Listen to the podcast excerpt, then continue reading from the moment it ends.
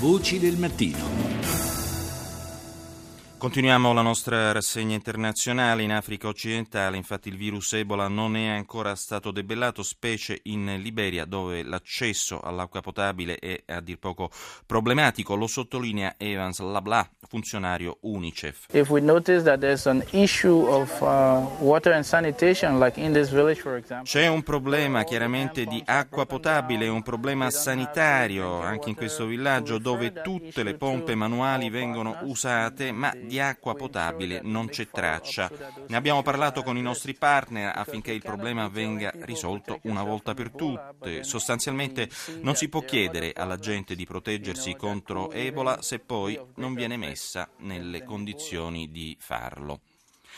E ieri l'incontro tra il neo primo ministro greco Tsipras e il presidente francese Hollande a Parigi. Έχουμε συγκεκριμένο και εφαρμόσιμο σχέδιο, στη βάση του οποίου διαβουλευόμαστε με τους εταίρους μας. Η ελληνική δημοκρατία δεν είναι απειλή για την Ευρώπη. Abbiamo un programma che si può definire realistico, sottolinea Tsipras, che può essere adottato anche dagli altri partner europei, e vogliamo il dialogo.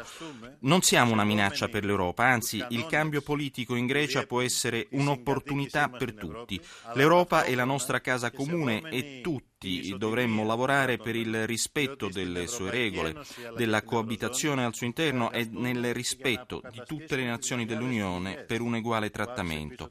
Ciò che proponiamo sono condizioni reciprocamente accettabili per risolvere il problema del debito, un debito che deve essere sostenibile, secondo Tsipras, o deve comunque diventarlo, un principio fondamentale a suo parere per il futuro dell'Europa, pronta a sua volta la replica del presidente francese. Le premier principe, c'est celui de la solidarité. Nous sommes dans la même zone monétaire. Il primo principio dell'Eurozona, secondo Hollande, deve essere quello della solidarietà. Siamo nella stessa area monetaria, dunque abbiamo gli stessi interessi, gli stessi fini, gli stessi doveri, tra questi la responsabilità. L'euro non appartiene ad un singolo Stato, ma a tutti gli Stati membri dell'Eurozona. Dunque, tutti gli sforzi necessari per garantire la stabilità della nostra valuta devono essere rispettati. E a riguardo, ampio spazio ha avuto sulla stampa internazionale la decisione della Banca Centrale Europea di rimuovere la deroga introdotta nel duemiladieci che consentiva alle banche greche di approvvigionarsi di liquidità fornendo a garanzia titoli di Stato. Molto netta, molto dura, dobbiamo dire, la presa di posizione del Frankfurter Allgemeine Zeitung, principale quotidiano tedesco, per il quale la Banca Centrale dubita della reale volontà eh, riformatrice di Atene e prevede un piccolo terremoto nei mercati dei capitali. Poi, tra l'altro, il Frankfurter Allgemeine Zeitung, l'F A Z, ironizza in un editoriale sul sogno greco di, una, di un'Europa senza troiche, senza troiche, scusate, a spese dei contribuenti eh, del vecchio continente. Infine andiamo in America Latina. In Colombia i riflettori sono puntati sui negoziati tra il governo e i ribelli delle FARC. Da circa due anni si svolgono incontri tra le parti a Cuba che hanno portato a tre accordi su cinque dell'agenda di pace, vale a dire la partecipazione alla vita politica del paese da parte delle stesse FARC, la fine eh, del commercio illegale di droga, la riforma agraria. Conformazione del Consejo Nacional para la reparación integral de las víctimas del conflitto. Dobbiamo creare un Consiglio nazionale per il risarcimento delle vittime del conflitto. Ci vuole al riguardo un piano nazionale con il compito di seguire questo processo e di contribuire ad un suo rafforzamento. E poi sosteniamo delle forme di compensazione da parte degli Stati Uniti per l'impatto del loro intervento nel conflitto armato. Così il generale ribelle Carlo Antonio Lasada ieri in conferenza stampa. Restiamo in America Latina con Bruno Carapella, storico appunto del continente. Intanto buongiorno Carapella. Buongiorno dottor Noli, buongiorno. Allora, eh, naturalmente fa discutere soprattutto il caso argentino, un altro dei misteri di questa grande nazione. Infatti sembra che documenti alla mano ritrovati dagli investigatori che il procuratore eh, Alberto Nisman, morto due settimane fa in circostanze non ancora chiarite, avesse l'intenzione di chiedere l'arresto del presidente Cristina Kirchner. È un mistero, un incubo.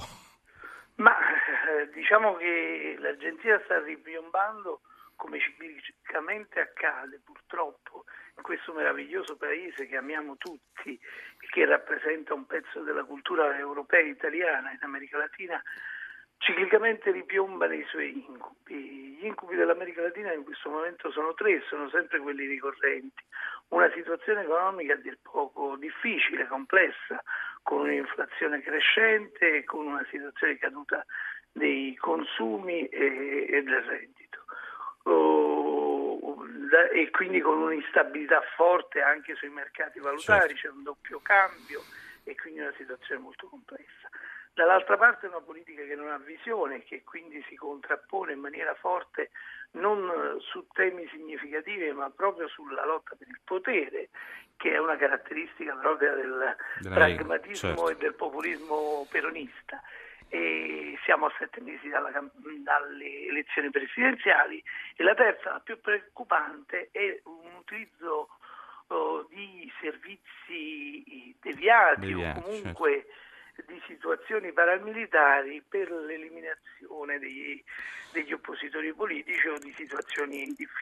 Ecco Carapella, la questione è piuttosto particolare perché l'arresto sarebbe, diciamo, Nisman avrebbe avuto in animo di richiedere l'arresto della Presidente Kirchner per favoreggiamento dei presunti responsabili della strage del novantaquattro di Buenos sì. Aires nella sede dell'associazione ebraica AMIA, un'autobomba uccise ben ottantacinque persone, insomma in pratica la Kirchner avrebbe costru- sottoscritto due anni fa un patto illecito con il governo iraniano, sospettato di essere il vero mandante della strage, in cambio di, fantag- di vantaggiosi accordi commerciali per il paese. Sì, la situazione è molto strana, è evidente che questo suicidio-omicidio, questo suicidio di Stato, come dire, è molto com- complicata da, da leggere. Da una parte ovviamente è difficile eh, pensare che Alberto Nisman si sia suicidato il giorno prima dell'audizione al Parlamento che concludeva una prima fase di certo. indagini molto lunghe delle quali era stato a capo. Dall'altra parte è molto difficile pensare che si, ci si possa introdurre dentro una delle torri di Puerto Madero. Chi conosce Puerto Madero sa certo. che è un quartiere blindatissimo, blindatissimo. Con quella quella torre in specifico perché abitano dei miei amici e sì. è molto difficile senza, come dire, un buco nella, sicur- nella security certo. e Nisman era assistito, era sorvegliato da una decina di agenti. Insomma, insomma Carapella, un altro mistero su cui avremo modo di soffermarci. Grazie per il contributo di Bruno Carapella al nostro programma.